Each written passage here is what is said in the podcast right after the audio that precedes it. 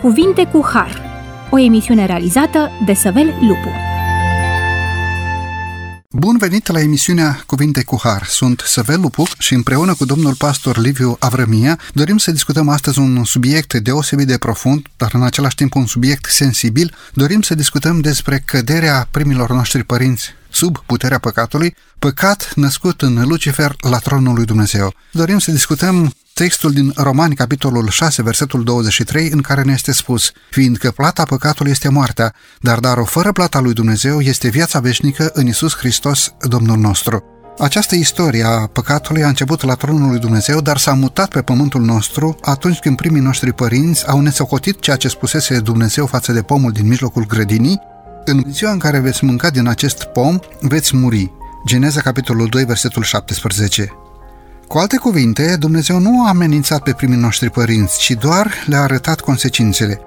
De fapt, în pomul cunoștinței binelui și răului nu era discuția despre fruct în sine, ci era discuția despre ascultarea de cuvântul lui Dumnezeu sau neascultarea de cuvântul lui Dumnezeu. Până la urmă era discuția dintre bine și rău care nu constituie o simplă antiteză mentală. Răul este negarea legii lui Dumnezeu, este contrafacerea și alterarea binelui. Modul sau raportarea la aceste premise ne pun pe noi față în față cu ascultarea de porunca lui Dumnezeu sau cu ascultarea noastră față de ispită, față de păcat. Păcatul în sine este un intrus în istoria noastră. Păcatul nu poate fi scuzat, de aceea Dumnezeu îl condamnă.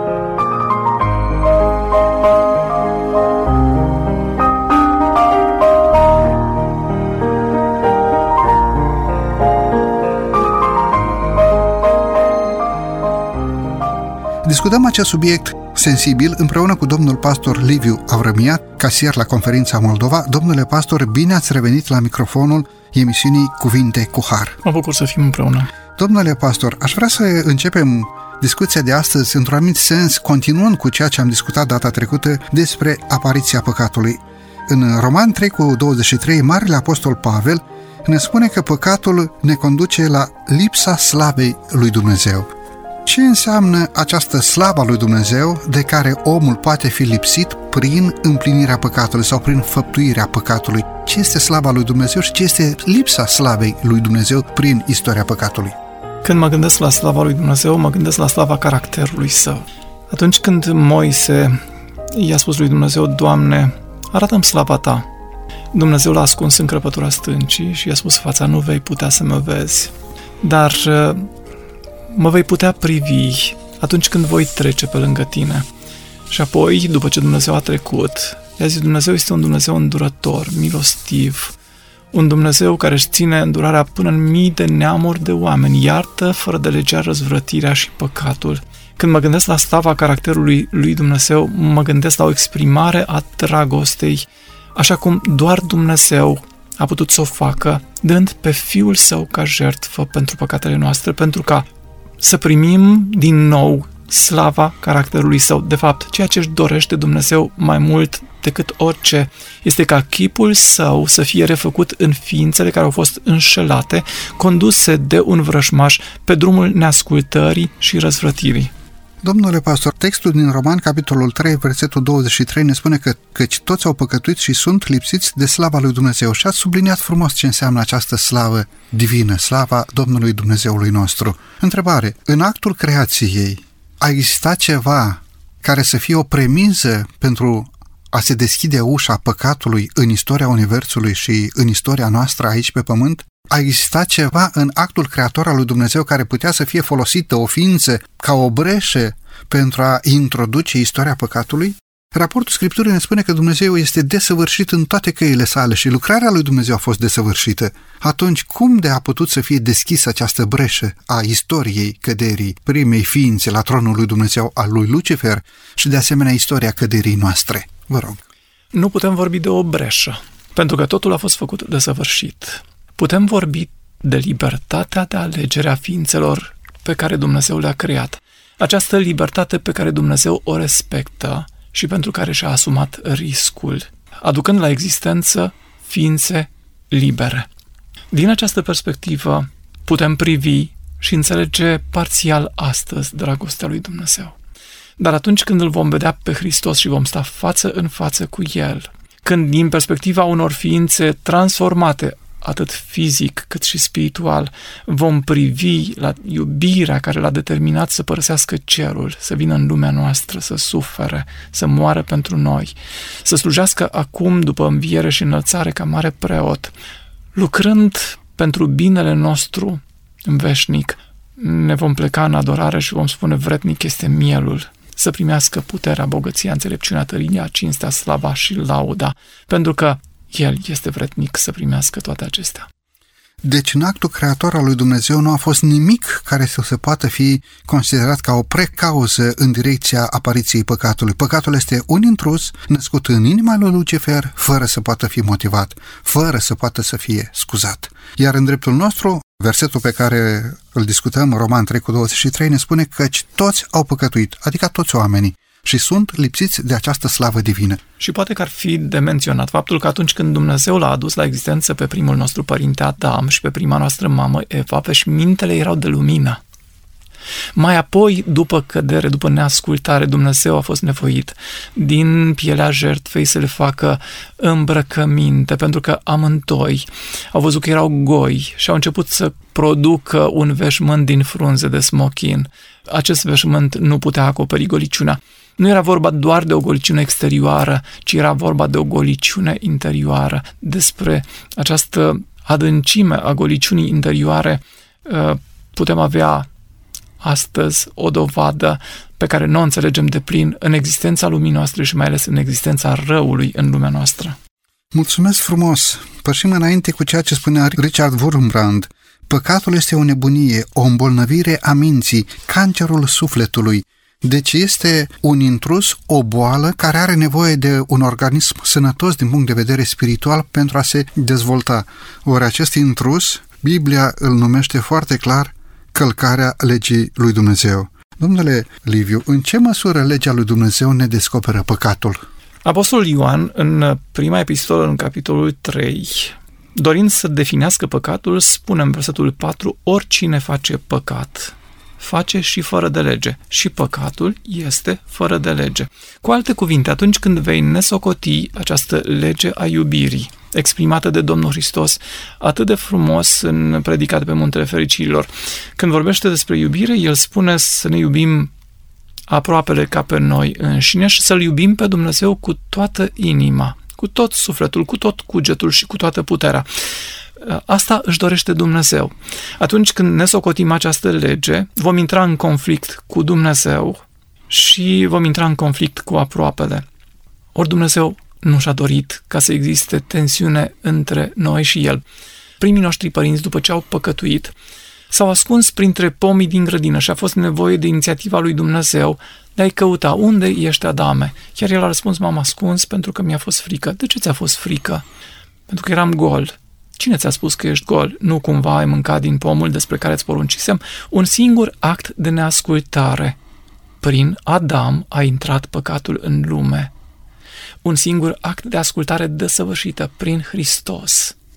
Omul este adus din nou cu posibilitatea de a-L primi pe Hristos ca salvator și de a-L lăsa pe El să conducă viața, astfel încât, prin Hristos, să avem din nou speranță că vom fi într-o zi din nou în grădina pe care Dumnezeu a creat-o. Mulțumesc frumos! Există vreo diferență între eroare, între gafă, între greșeală și păcat?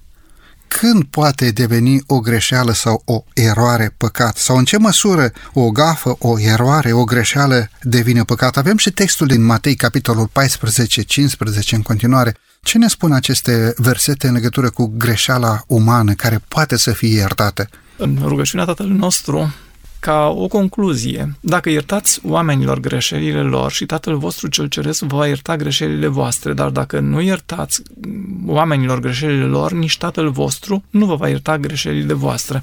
Când e greșeală și când e păcat. Dacă privim în Vechiul Testament, vom descoperi că Dumnezeu a hotărât că atunci când evreii urmau să ia în stăpânire țara Canaanului să existe șase cetăți de scăpare.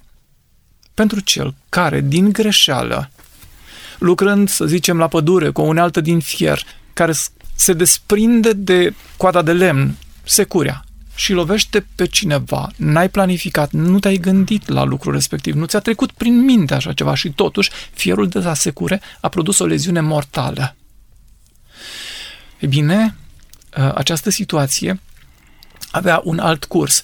Pentru ucidere, sancțiunea era foarte categorică, moarte pentru moarte. Însă, cel care fără voie, din greșeală, s-a întâmplat să arunce, dar nu cu intenție, urma să locuiască în cetatea de scăpare pe perioada vieții marelui preot și numai după moartea acestuia se putea întoarce. Putem vorbi de greșeală aici. Nu există o intenție, nu există un plan. Din perspectiva Apostolului Pavel, care privește în uh, epistola către romani la situația celor care n-au cunoscut legea lui Dumnezeu, el prezintă o categorie de oameni care, deși n-au avut o cunoaștere scripturistică, așa cum evreii au avut legea lui Dumnezeu exprimată în cele cinci cărți ale lui Moise, dar mai concret, când mă refer la legea celor 10 porunci în Exodul capitolul 20, cu 8 la 12, o asemenea situație însemna responsabilitate. Cunoști legea, o calci, suporți consecințele. Dar neamurile n-au o lege, n-au cunoscut legea scrisă. Însă Apostolul Pavel spune că conștiința lor are o lege înscrisă de Dumnezeu și după cugetul lor sau se învinovățesc sau se dezvinovățesc. Cu alte cuvinte, e posibil să fie greșeală. Dar greșeala asta are în spate totuși un simțământ. Când eu fac un lucru rău, mintea mea îmi spune, vezi că ceva nu e bine. Ia, fi atent. Și din această perspectivă, neamurile care n-au o lege vor fi absolvite de uh, necunoaștere, vor pieri fără lege. Atunci când cunoști, însă, ești de plin responsabil înaintea lui Dumnezeu. Mulțumesc tare mult! Credeți că acest gând ar trebui să ne conducă pe noi la următoarea expresie mai bine nu cunosc decât să cunosc și să fiu judecat? Credeți că o astfel de idee în inima omului de a nu cunoaște consecințele păcatului sau interdicția lui Dumnezeu față în față cu păcatul absolvă de vină pe un om căreia Dumnezeu ar dori să-i descopere legea lui Dumnezeu, cuvântul lui Dumnezeu, măsura, standardul divin până la capăt, un astfel de om ar putea să fie exonerat de pedeapsa divină dacă el nu vrea să cunoască pentru ca să nu fie pedepsit? Vedem din Sfânta Scriptură că Biblia folosește diferiți termeni în original pentru a face o oarecare deosebire între greșeală și necinstire de Dumnezeu sau păcat sau călcarea legii lui Dumnezeu. Cum va proceda Dumnezeu cu acești oameni care nu doresc să cunoască pentru a nu fi aduși la judecată? Sunt ei scutiți? Clar nu. Pentru că dacă am citi un pasaj din Scriptură, cercetați Scripturile pentru că socotiți că în ele aveți viață veșnică, dar tocmai ele mărturisesc despre mine. Atunci când ni se oferă posibilitatea să cunoaștem, admit o ipoteză. Merg să obțin permisul de conducere. Și mi se așează în mână legislația și mi se spune că dacă voi parcurge legislația, voi putea răspunde întrebărilor și voi putea avea permis. Dar eu spun foarte clar, vreau permis de conducere fără să cunosc legislația. Este cu putință să mi se faciliteze o asemenea îngăduință mie? Cu siguranță că nu. Am posibilitatea să cunosc și refuz. Este inadmisibil ca din această perspectivă să cred că voi și scăpa de responsabilitate. Am avut posibilitatea să cunosc, n-am dorit, responsabilitatea rămâne. Deci faptul că oamenii nu vor să cunoască legea lui Dumnezeu nu sunt scutiți, deoarece legea lui Dumnezeu este exprimarea voinței active a lui Dumnezeu în legătură cu noi, lucrarea creației sale, oamenii, care din păcate am căzut sub puterea păcatului. Avem și textul din Romani, capitolul 1, versetul 18, în care se spune că mânia lui Dumnezeu se descoperă din cer împotriva oricărei necinstiri a lui Dumnezeu și împotriva oricărei nelegiuiri a oamenilor care înnăbușă adevărul în nelegiuirea lor.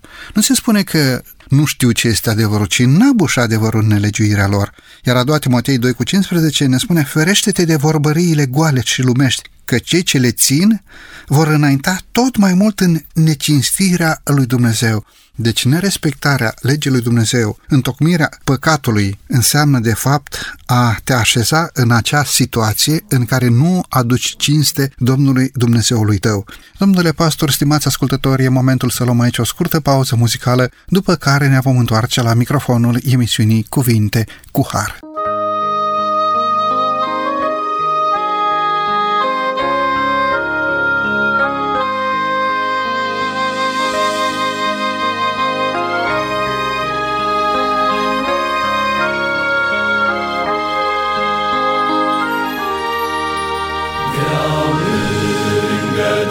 Dumnezeu să fiu mereu, oricât ar fi de greu necazul meu, oricât voi suferi, cânta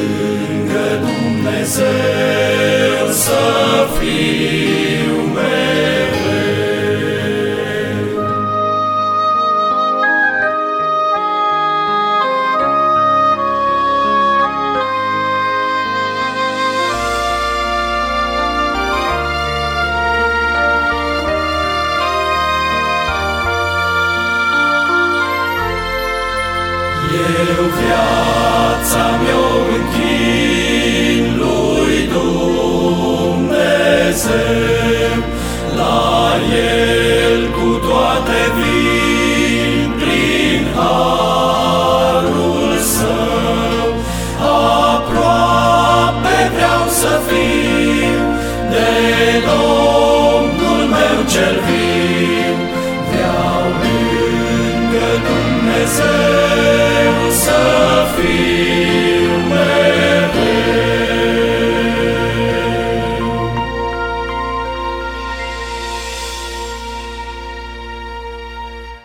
După această frumoasă pauză muzicală ne-am întors la microfonul emisiunii Cuvinte cu Har. Discutăm astăzi despre problema apariției răului în univers, problema păcatului care ne înfășoară atât de lesne pe fiecare dintre noi. Discutăm cu domnul pastor Liviu Avrămia, trezorier asistent, casier la conferința Moldova. Domnule pastor, haideți să facem un pas înainte și vreau să vă întreb în legătură cu textul din 1 Ioan, capitolul 3, versetul 4. Versetul ne spune foarte clar, foarte distinct, oricine face păcat, face și fără de lege și păcatul este fără de lege.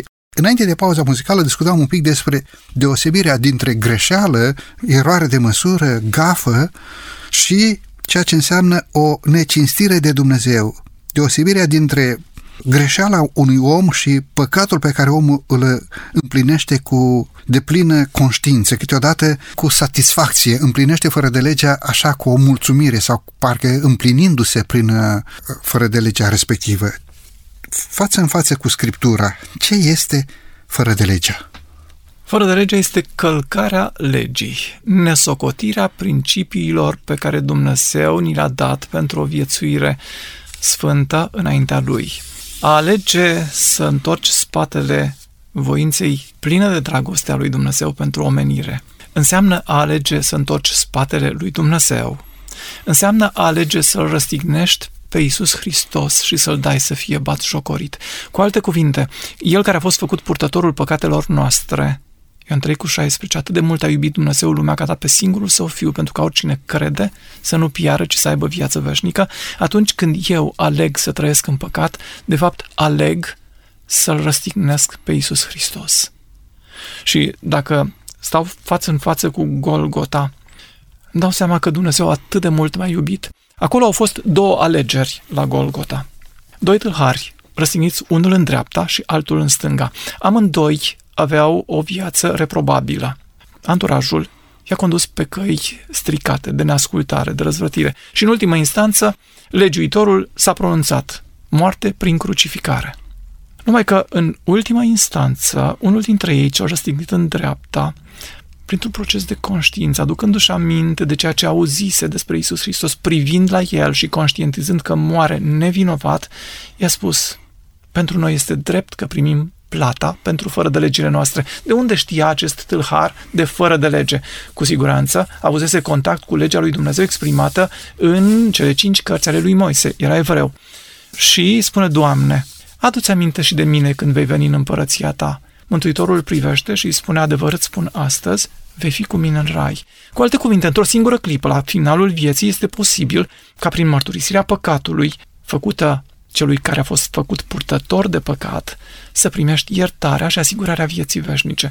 Celălalt însă l-a sfidat și a spus, eliberează-te, fără a interioriza responsabilitatea personală, fără a conștientiza că Hristos este nevinovat, fără a lua în seamă faptul că El a ajuns acolo datorită păcatelor Lui, dureros, în fața morții, două alegeri avea posibilitatea ca și tovarășul lui de fără de lege să primească pe Iisus Hristos, dar a ales să primească moartea. Căci plata păcatului este moartea. Și oricine face fără de lege face păcat. Deci primește această plată a morții. Fără să mai aibă niciun fel de luminare din partea lui Dumnezeu și fără să primească darul vieții descoperit în Isus Hristos, Domnul nostru. Domnule pastor, pășim înainte în emisiunea de astăzi și vreau să discutăm un pic o anumită zicere din popor. Sunt unii oameni care spun, mă, dar ce mare greșeală am mai făcut și eu? Măi, dar ce mare lucru că am făcut cu tare sau cu tare, dar alții n-au făcut așa. Dar ce mare păcat că... Uh, și se poate discuta și se aduc multe argumente aici. Ce mare păcat că am uh, dat în cap la om și l-am uh, omorât, ca să folosesc una dintre expresiile maxime pe care omul câteodată și aici își aduce scuze sau se scuze înaintea lui Dumnezeu. Cu toate că înaintea lui Dumnezeu nu știu dacă există scuze pentru păcate. Totuși, există deosebire între păcate, unele mai mari, altele mai mici, unele pedepsite mai grav, altele poate pedepsite mai ușor? Păcatul este păcat. Și noi, oamenii, încercăm să definim păcate mari, păcate de moarte și păcate mici. Dar dacă privim lucrurile atent, Păcatul este un virus care pătrunde și distruge totul în ființa umană. Dacă ar fi să compar cu un virus care intră în calculator, ai avut fișiere ordonate, le-ai avut uh, pe toate și dintr-o dată îți distruge Windows-ul, îți anulează tot ce ai avut acolo, rămâi cu un ecran pe care nu mai poți vedea nimic. Așa este și păcatul. A intrat în lumea noastră și a distrus până în adâncul ființei pe om. Da, dacă privim lucrurile dintr-o altă perspectivă, există păcate prin comitere, păcate pe care le fac uh, deliberat, pe care le-am planificat, pe care le-am ticluit și am făcut un plan pe care în mod minuțios l-am alcătuit, mai sunt acestea iertate? Dacă privesc la David, el exprimă pocăința într-un psalm atât de frumos, psalmul 51, în care îi spune, ai milă, Dumnezeule, de mine în bunătatea ta, după îndurarea ta cea mare, șterge fără de legile mele. Spală-mă cu isop și voi fi curat. Curățește-mă și voi fi mai alb decât săpada. Ce făcuse David? A călcat porunca a șaptea cu Batșeba. Și mai apoi, pentru ca să șteargă urmele, L-a invitat pe Urie, a încercat să-l determine să se ducă acasă, lăsând a se înțelege că, de fapt, copilul care urma să se nască ar fi fost al lui. Pentru că nu i-a reușit, dă o scrisoare lui Urie și îl trimite înapoi în luptă. Urie moare, dar nu moare pentru că așa s-a întâmplat în luptă, ci moare pentru că a existat un plan. Poate fi iertat un asemenea păcat? Și Dumnezeu spune, da, cu condiția ca să existe regret, părere de rău, cerere de iertare și o schimbare în viață. Uh, am putea numi păcatele prin omitere, păcate mici, adică până la urmă ce am făcut. Dacă într-o zi n-am dat o pâine celui uh, flământ și a plecat săracul cu foamea nepotolită, dacă n-am dat un pahar cu apă în uh, Matei, capitolul 25, la judecată, Dumnezeu prezintă lucrurile astea ca fiind grave și spune, ori de câte ori n-ați făcut aceste lucruri unuia din cei mai neînsemnați frații ai mei, mie nu mi le-ați făcut. Cu alte cuvinte, cum stau lucrurile cu gravitatea? Noi le privim ca fiind diferite și totuși, din perspectiva lui Dumnezeu, lucrurile n-ar trebui calificate în felul acesta. Mulțumesc frumos! În fața noastră a oamenilor putem să vorbim poate de păcate mai mari, păcate prin comitere, cum spuneați, ucidere, ură, mândrie, crimă și tot așa mai departe. Și poate îmi spune că sunt păcate mai mici, uh, comise prin omitere atunci când nu faci ceea ce trebuie să faci, însă Sfânta Scriptură punctează foarte concret. Cine știe să facă un bine și nu-l face, săvârșește un păcat. Și câteodată chiar cei care mărturisesc a fi credincioși refuză să-i ajute pe semenii lor și astfel se înstrăinează și de semeni și de Dumnezeu. Vreau să pășim înainte și să discutăm un pic despre ceea ce Biblia numește ca fiind păcat cu mâna ridicată sau în Noul Testament ne se spune ca fiind păcat împotriva Duhului Sfânt. Domnule pastor, există păcat împotriva Duhului Sfânt?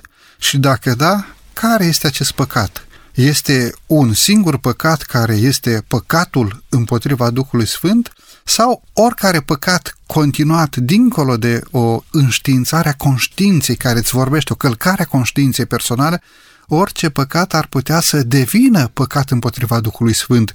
Deci păcătuiești împotriva Duhului Sfânt care te mustră și te îndeamnă la pocăință și te îndeamnă să rupi o astfel de istorie a păcatului, să rupi cu păcatul care te înfășoară atât de lesne. În definitiv, ce este păcatul împotriva Duhului Sfânt? Conștientizăm un lucru că Duhul Sfânt e locțitorul Domnului Hristos. În momentul în care Mântuitorul s-a înălțat la ceruri, a promis în Ioan 14, 15 și 16 că nu o să ne lase singuri, ci va trimite un mângâietor care ne va conduce în tot adevărul. Iar Duhul Sfânt, atunci când noi ne abatem, ne mustră. Vorbește conștiinței noastre, ne cheamă înapoi la Dumnezeu. Atunci când eu mă voi împotrivi acestui glas care mă cheamă, și azi și mâine. Și există două exemple tipice pentru a rezolva această problemă. Unul este Petru, apostolul Domnului Hristos, și celălalt Iuda, tot apostol al Domnului Hristos. Amândoi au păcătuit. Petru s-a lepădat de Domnul Hristos cu blesteme și injurii, spunând, nu-l cunosc pe omul acesta. Nu știu cine este.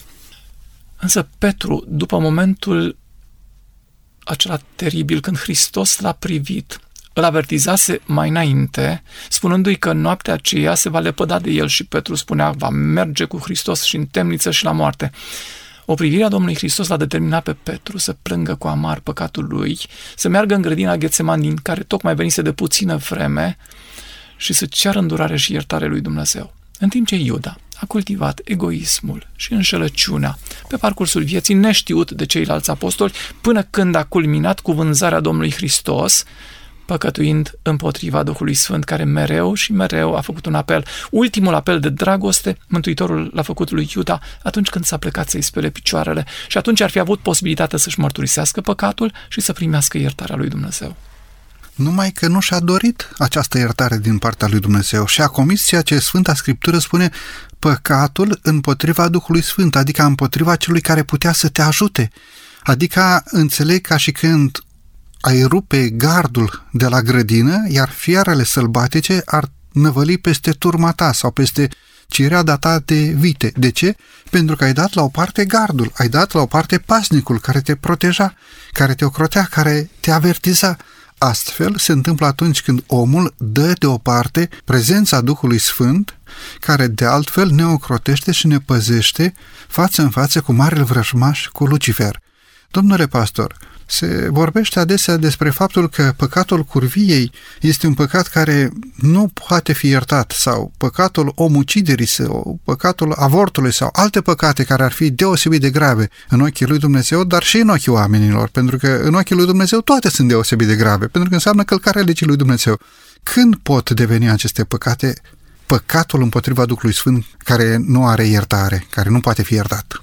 În timpul vieții lui Ștefan, primul martir creștin, atunci când acesta se afla în fața soborului, el a prezentat uh, adevărul morții învierii lui Isus Hristos. L-a prezentat pe Hristos ca Fiul al lui Dumnezeu și Fiul al omului, ca miel al lui Dumnezeu. Uh, conducătorii care condamnaseră în forul lor superior, mai concret în Sanhedrin, Sinedriu, pe Iisus Hristos, stau față în față cu un martor al său și Ștefan le adresează un apel și îi responsabilizează. Aceștia însă, în loc să vadă fața lui Ștefan care li s-a arătat ca o față de înger, sau de glasul lui Dumnezeu care le vorbea din nou inimii lor ca să regrete păcatul vânzării Domnului Hristos și să se întoarcă, uh, din nefericire, Ștefan a trebuit să transmită în versetul 51 din faptele 7, spunând oameni tari la cerbice, ne tăiați împrejur cu inima și cu urechile. Voi întotdeauna vă împotriviți Duhului Sfânt. Cum au făcut părinții voștri, așa faceți și voi. E vorba de o atitudine. O atitudine care, de azi pe mâine, generează o realitate pe care nu o mai putem schimba. Pentru că atunci când astăzi alegem răul, mâine vom alege răul, poimine vom alege răul, aproape vom fi incapabili să mai alegem binele pentru că ne-am complecut în acea atmosferă. O înstrăinare atât de adâncă încât chiar dacă omul și-ar mai dori vreodată sau ar uh, regreta consecințele păcatului, nu mai are putere să se întoarcă, pentru că s-a înstrăinat atât de mult de Dumnezeu, încât nu mai există întoarcere pentru acel om. Domnule pastor, mulțumesc tare mult! E momentul să avem din nou aici o scurtă pauză muzicală, după care ne vom întoarce la microfonul emisiunii Cuvinte cu Har.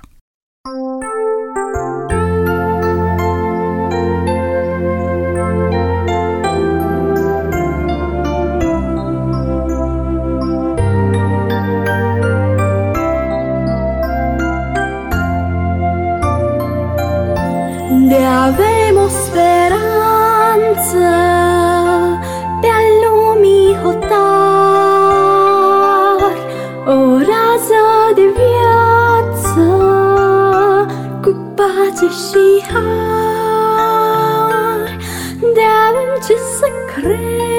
credem când totul-i sfârșit,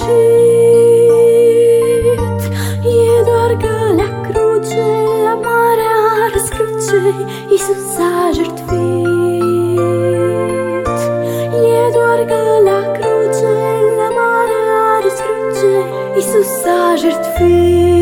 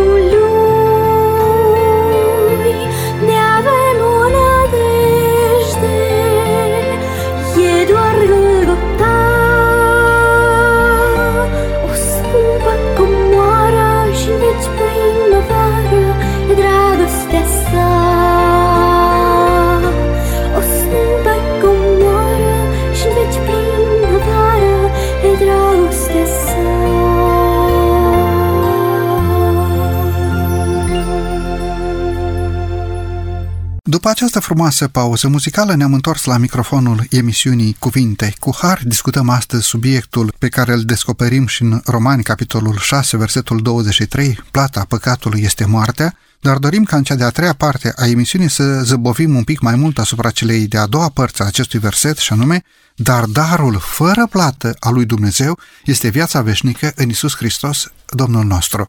Domnule Liviu, discutam despre faptul că nu există păcate mari sau păcate mici și despre faptul că orice păcat poate deveni păcat împotriva Duhului Sfânt dacă omul alunecă atât de mult, dacă se înstrăinează atât de mult, cât nu mai are putere să se întoarcă și câteodată nici dorința de a se întoarce, chiar dacă își regretă efectele păcatului. Aș vrea să pășim în cea de-a treia parte a emisiunii de astăzi, arătând câteva consecințe ale înstrăinării de Dumnezeu câteva consecințe ale înfăptuirii păcatului, fie că este cu voia, fie că este fără voia omului, fie că este un păcat din omitere, fie că este un păcat comis cu bună știință înaintea lui Dumnezeu, noi oamenii purtăm consecințe ale întocmirii păcatului. Care sunt aceste consecințe sau care sunt unele din aceste consecințe pe care omul le poartă datorită înstrăinării față de Dumnezeu?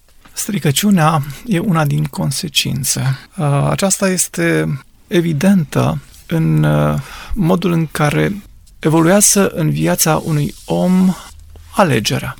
Să exemplific.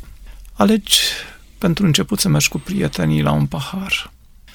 Inconștient că s-ar putea să zăbovești și la al doilea, să prejudiciezi familia de resurse de care copiii au nevoie pentru hrană, îmbrăcăminte, pentru educație și în ultima instanță să trăiești în acest mod de viață cu un divorț traumatic pentru familie, cu pierderea slujbei, cu stare de depresie și, în ultima instanță, cu riscul de a muri uh, datorită uh, lipsei de alimentație, lipsei de igienă și așa mai departe. De câte ori, când privim la oamenii străzii, în spatele unei imagini care creează distanță, e posibil să avem de-a face cu un om educat, care odată a fost tată, care odată a fost soț și care, datorită alegerii, a ajuns o epavă. Și din păcate aceste consecințe își pun atât de multă amprenta pe om încât omul trăiește și simțăminte de vinovăție față de Dumnezeu, față de semeni. Omul este înrobit, devine sclav al propriilor pofte, al propriilor patimi. Odată cu această stare de lucruri vine și suferința și, cum spuneați, chiar pierzare fizică. Dureros pentru om ca aceste consecințe să fie plata pentru înstrăinarea față de Dumnezeu și înstrăinarea față de semeni. Aș vrea să privim, în schimb, la partea plină a paharului. Aș vrea să privim la darul lui Dumnezeu care înseamnă viață veșnică în Isus Hristos, Domnul nostru. Ce înseamnă acest dar? Ce este acest dar? Cum înțelegem noi viața veșnică? O viață veșnică așa ca pe pământul nostru trăită sub o istorie a păcatului, trăită cu cădere față de Dumnezeu, o viață veșnică trăită așa cu situații care câteodată te aduc în limita descurajării, suferință, boală, accidente, copii handicapați, spitale care nu mai fac față bolilor, tot felul de molime care circulă, aceasta este viața veșnică oferită de Dumnezeu în Isus Hristos, Domnul nostru? Categoric nu. Pentru că dacă vom privi spre prima și ultima carte a Scripturii, Cartea Genesei, ne prezintă o creație desăvârșită, unde moarte nu există. Primii noștri părinți puteau să mănânce din fructele pomului vieții și puteau să bea din izvorul apei vieții. Atunci când Scriptura se încheie, Dumnezeu ne prezintă o realitate edenică. Din nou acces pentru familia umană la pomul vieții. Din nou acces pentru familia umană la râul vieții.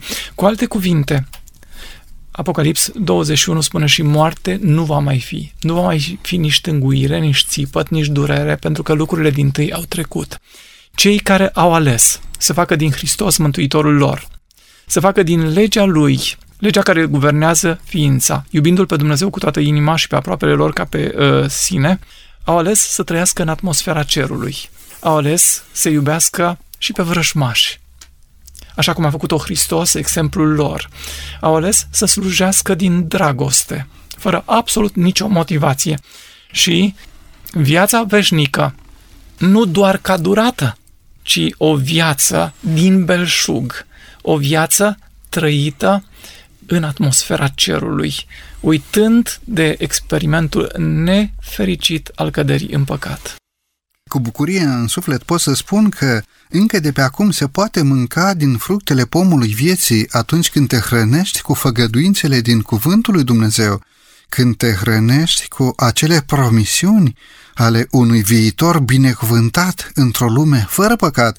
Cu bucurie pot să spun că se poate bea încă de pe acum din izvorul curat al râului vieții, adică să te hrănești și să bei din acel cuvânt inspirat din partea lui Dumnezeu, să te rogi cu încredere înaintea lui Dumnezeu și să pășești cu nădejde pe drumul credinței. Spune Romani, capitolul 6, versetul 11, tot așa și voi, socotiți-vă morți față de păcat și vii pentru Dumnezeu în Isus Hristos, Domnul nostru. Domnule pastor, ce înseamnă să-L alegi în fiecare zi pe Isus Hristos ca Domn? pe cel care a întins mâna pe lemnul crucii și și-a dat viața ca răscumpărare pentru plata păcatului nostru. El care era neprihănit a suferit pedeapsa păcatului, iar noi care eram păcătoși am primit îndreptățirea prin harul său. Ce înseamnă această lucrare de răscumpărare? A fi repuși în drepturi față de Dumnezeul nostru. Răspunzând la prima parte a întrebării, ce înseamnă să ai o relație cu Isus Hristos? Înseamnă că atunci când te-ai trezit dimineața, în primul rând, să aduci recunoștință pentru că noaptea în care te-ai odihnit a fost uh, o noapte liniștită, o noapte în care puterile fizice au fost refăcute și trezindu-te, e un dar din nou ziua pe care ți-o oferă Dumnezeu. Ai putea să-i mulțumești recunoscător, ai putea să exprimi în rugăciune mulțumirea aceasta. Apoi, deschizând paginile Sfintei Scripturi, să cauți cuvintele pomului vieții, de care vorbeați, să-ți uh, saturi sufletul cu frumusețea făgăduințelor lui Dumnezeu, să deschizi și să zăbovești în preajma vieții Domnului Hristos. Ce bine ar fi dacă noi, în fiecare dimineață, am zăbovi asupra vieții Domnului Hristos, de la naștere și până la mormânt, și am zăbovi în mod special asupra scenelor Golgotei.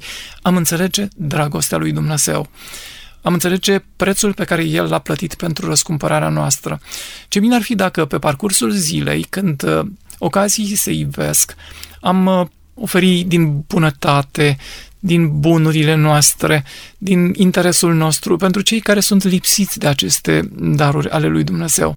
Ce bine ar fi dacă, odată cu trecerea unei zile, seara privind din nou spre Dumnezeu, i-am aduce recunoștință și laudă pentru ocrotirea, pentru ajutorul, pentru puterea de muncă, pentru sănătatea, pentru toate binecuvântările pe care El ni le-a dat. Atunci viața noastră ar fi cu adevărat în mâna lui Dumnezeu și am fi fericiți. Există un verset frumos în Apocalipsa, capitolul 22, versetul 2. În mijlocul pieții, cetății și pe cele două maluri ale râului era pomul vieții, rodind 12 feluri de rod și dând rod în fiecare lună și frunzele pomului slujesc la vindecarea neamurilor. Cred că studiul din Cuvântul lui Dumnezeu, cred că momentul de rugăciune, de dimineață și de seară și momentul de rugăciune de peste zi sunt ocazii în care noi oamenii putem într-adevăr să mâncăm din aceste frunze ale pomului vieții, să mâncăm din aceste roade ale pomului vieții, să bem din această apă vie pentru vindecarea neamurilor, care să ne aducă încredere, care să ne aducă pace, care să ne aducă bucurie de a duce lupta credinței înainte.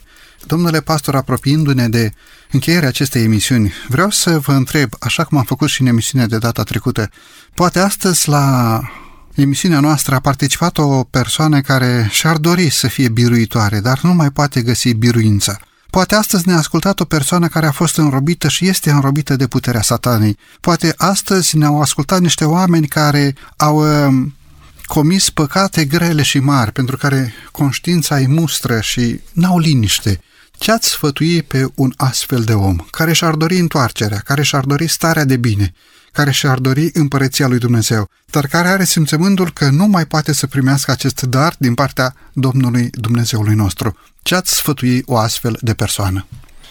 Simțăminte de frământare sufletească, poate chiar dureri cauzate de o viață trăită în păcat, pierderi materiale, pierderea relației cu cei dragi ar putea să fie dureros de uh, adevărate în experiența unora. Hristos rămâne același ieri, azi și în veci. Dacă în timpul vieții sale pământene i-a căutat cu o dragoste care trece dincolo de orice barieră, uh, i-a vindecat, le-a oferit cuvinte cerești care să le sature sufletul, i-a eliberat de demoni, care pusese stăpânire pe ei și mai mult decât orice le-a oferit o nouă perspectivă, o viață care merită trăită, o viață de slujire a lui Dumnezeu și a semenilor, care are atâtea satisfacții. În măsura în care încercăm să ne identificăm cu ceea ce Hristos își dorește de la noi, gustăm din viața veșnică pe care El a pus-o la dispoziție încă de pe aici. Invit pe un asemenea ascultător la Hristos pentru iertare. El oferă iertare. În nimeni altul nu este mântuire, spune Evanghelistul Luca în capitolul 4, versetul 12 din Faptele Apostolilor, căci nu este sub cer un alt nume dat oamenilor în care trebuie să fim mântuiți. Și oferind iertarea, ne oferă și eliberarea de sclavia în care noi am fost, ne oferă libertatea, ne oferă puterea de a trăi o alt fel de viață, pregătindu-ne pentru ziua în care Hristos va veni. Mulțumesc tare mult pentru această veste bună, o veste care aduce putere în suflet de a primi harul lui Dumnezeu și de a păși înainte pe drumul credinței. Dacă privim la mari bărbați al lui Dumnezeu, la Noe, Lot, Moise, Avram, David, Solomon, la spiritualul și puternicul Ilie, care totuși au avut biruințele lor, dar au avut și greșelile lor. Dacă privim la modul în care acești oameni au primit biruința din partea lui Dumnezeu, dacă privim la istoria lui Petru, dacă privim la controversa aspră dintre Pavel și Barnaba, la slăbiciunile și defectele profeților lui Dumnezeu, dar dacă privim și la modul în care Duhul Sfânt a lucrat în istoria acestor oameni, descoperim că există biruințe, descoperim că există nădejde și descoperim că există speranțe și mulțumim lui Dumnezeu pentru această speranță. O speranță care ne-a fost dată, oferită fiecăruia dintre noi. Deci putem să pășim cu încredere pe drumul credinței. Acolo unde acești bărbați al lui Dumnezeu au prins curaj, putem să găsim și noi curaj. Acolo unde prin harul lui Dumnezeu acești bărbați au câștigat biruințe, și noi suntem încurajați să trecem peste obstacole și de asemenea să trăim împreună cu Dumnezeul nostru biruințe pentru slava lui Dumnezeu, pentru onoarea veșnică a Tatălui nostru din ceruri. Domnule pastor, mulțumesc tare mult pentru prezența dumneavoastră la emisiune. A fost privilegiul pe care l-ați oferit. Stimați ascultători, vă mulțumesc din toată inima pentru faptul că timp de 50 de minute ați rămas alături de noi, alături de emisiunea Cuvinte cu Har.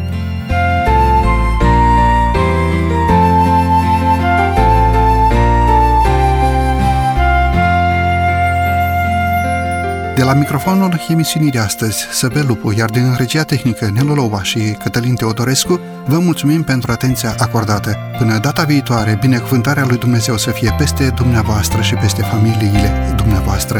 La revedere și numai bine tuturor!